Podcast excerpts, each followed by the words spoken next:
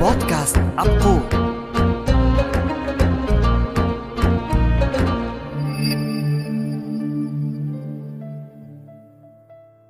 قاعد عم احتسي فنجان القهوة الصباحي المعتاد ببيتي الهادئ الجميل، وعم اسمع فيروز أنا لحبيبي وحبيبي. أنا لحبيبي حبيبي.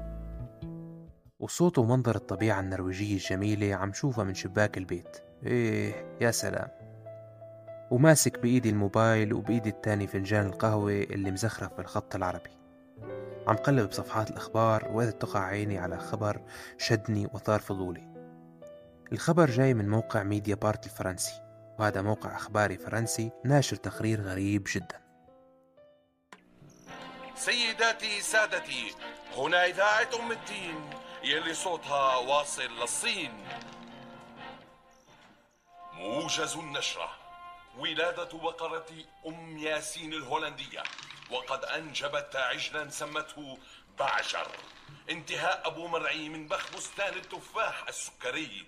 نجاة أبو عثمان من لدغة عقرب أشقر. مشاجرة كلامية بين درويش أبو حطبة وسعيد الحالوش بسبب دور لسقاي. تعرض عبد الحفيظ شماخ الوطن لنوبة صرع أثناء صعوده شجرة الجوز. لك لا لا، هذا إعلامنا الوطني. الخبر هو التالي: رفض محافظ شرطة باريس طلب قبول شاب مسلم لأكاديمية الشرطة بسبب آثار السجود على جبهته، الشيء اللي بيعني أنه حدا متدين ومنتظم بالصلاة واللي شافت فيه ميول انفصالي محتمل، وبالتالي عدته اعتداء على مبدأ الحياد على حد وصف التقرير. والموقع قال أنه الشاب اللي عمره ما بيتجاوز ال أربعة وعشرين سنة تجاوز كل الاختبارات والفحوصات، وما ضل عنده إلا اختبار التحقق الأخلاقي مشان ياخد الموافقة ويبلش بمدرسة الشرطة. بس المحافظ كان عنده رأي آخر، واعتبر الصلاة هي شيء خطر، والشخص اللي بيصلي هو حدا على الأغلب إرهابي، فكيف رح يصير من الشرطة الفرنسية النزيهة؟ ما حب ما حب يجعوا راسه. والشاب بعد ما عرف السبب رفض وقدم طلب طعن بالقرار، وصرح أنه ما له علاقة بأي شيء له علاقة بالإرهاب أو التشدد، وطلب توضيح أكثر عن سبب الرفض، لينصدم بالرد اللي قال أنه رفض المرشح هو سبب تدينه فقط لا غير. والأبشع من هذا كله أن السلطة اللي أعلى من الشرطة وهي المحكمة الإدارية أيدت الشرطة ورفضت اعتراض الشاب اللي اسمه كريم. وهالشي خلاني أتساءل ليش هالكره أو العنصرية تجاه المسلمين بفرنسا أو بأغلب دول العالم الغربي عموما. بس بعد نفس طويل قررت أنه أسأل سؤال تاني: شو تاريخ العنصرية عموما، وليش الإنسان بيخلق عنده هاي النزعة تجاه أفراد مختلفين عنه إن كان بالدين أو العرق؟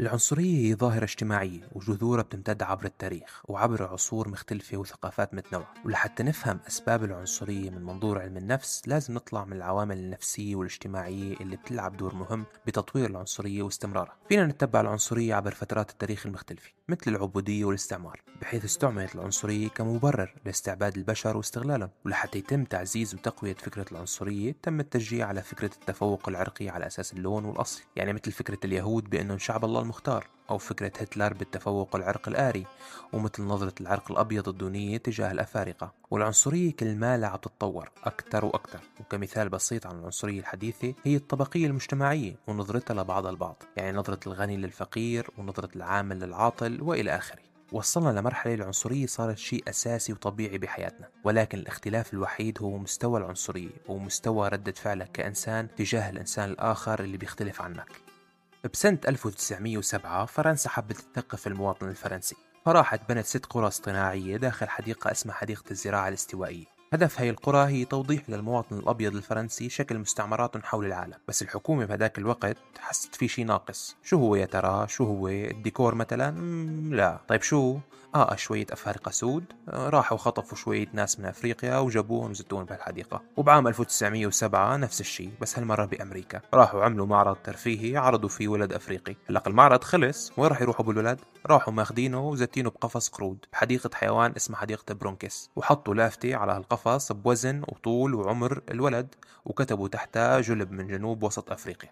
وآخر حديقة انعرض فيها البشر كانت حديقة بروكسل ببلجيكا، عرضوا طفلة أفريقية لبسوها أزياء أوروبية وبلشوا يصوروها وهي عم تاكل من إيدين المواطن الأشقر أبو عيون وساع كأنها حيوان. والمحزن بالموضوع أنه ما صار له زمان، هالحكي صار بسنة ألف وتسعمية وثمانية وخمسين، يعني اللي عمل هالشي وأطعماها للبنت يمكن بعده عايش ليومنا الحالي. هلق علم النفس بيقول أنه العنصرية في إلها عدة أسباب، وهون عم نحكي على المستوى الفردي، ومن هاي الأسباب هو الخوف وعدم الشعور بالأمان. يعني لما مواطن من دولة ما يحس إنه في ناس من غير عرق ودين عايشين معه بنفس المكان بيتحسس وجهه، بصير بيجعوا راسه، بصير يواجهوا صعوبة بالتأقلم بمجتمعاتهم، ولهذا السبب بيلجأوا للعنصرية ليخففوا من خوفهم. أو لما يفقدوا إحساس التميز بمجتمعهم بصيروا يتعنصروا ليميزوا حالهم. وكمان البيئة والمحيط بتلعب دور أساسي بهالموضوع، يعني التمييز وعدم المساواة بيزيد انتشار العنصرية، والإعلام والسياسي طرف أساسي بنشر العنصرية كمان. يعني لما سياسي ما بده يزيد عدد أصوات ناخبينه وبيطلعوا وبيدق بالمهاجرين أو أصحاب العرق الثاني بالبلد، وقلة التعليم والضخ الإعلامي بيخلوا الناس تسمع منه وتروح معه حتى لو كان سياسي مغمور حقه فرنكين. وهالشي شفناه بتركيا وبأوروبا مع الأحزاب اليمينية، كل ما يجي وقت الانتخابات بيطلعوا بدقوا بالسوريين على رح نطلعون ورح ننزلون ورح نسوي معهم وإلى آخره.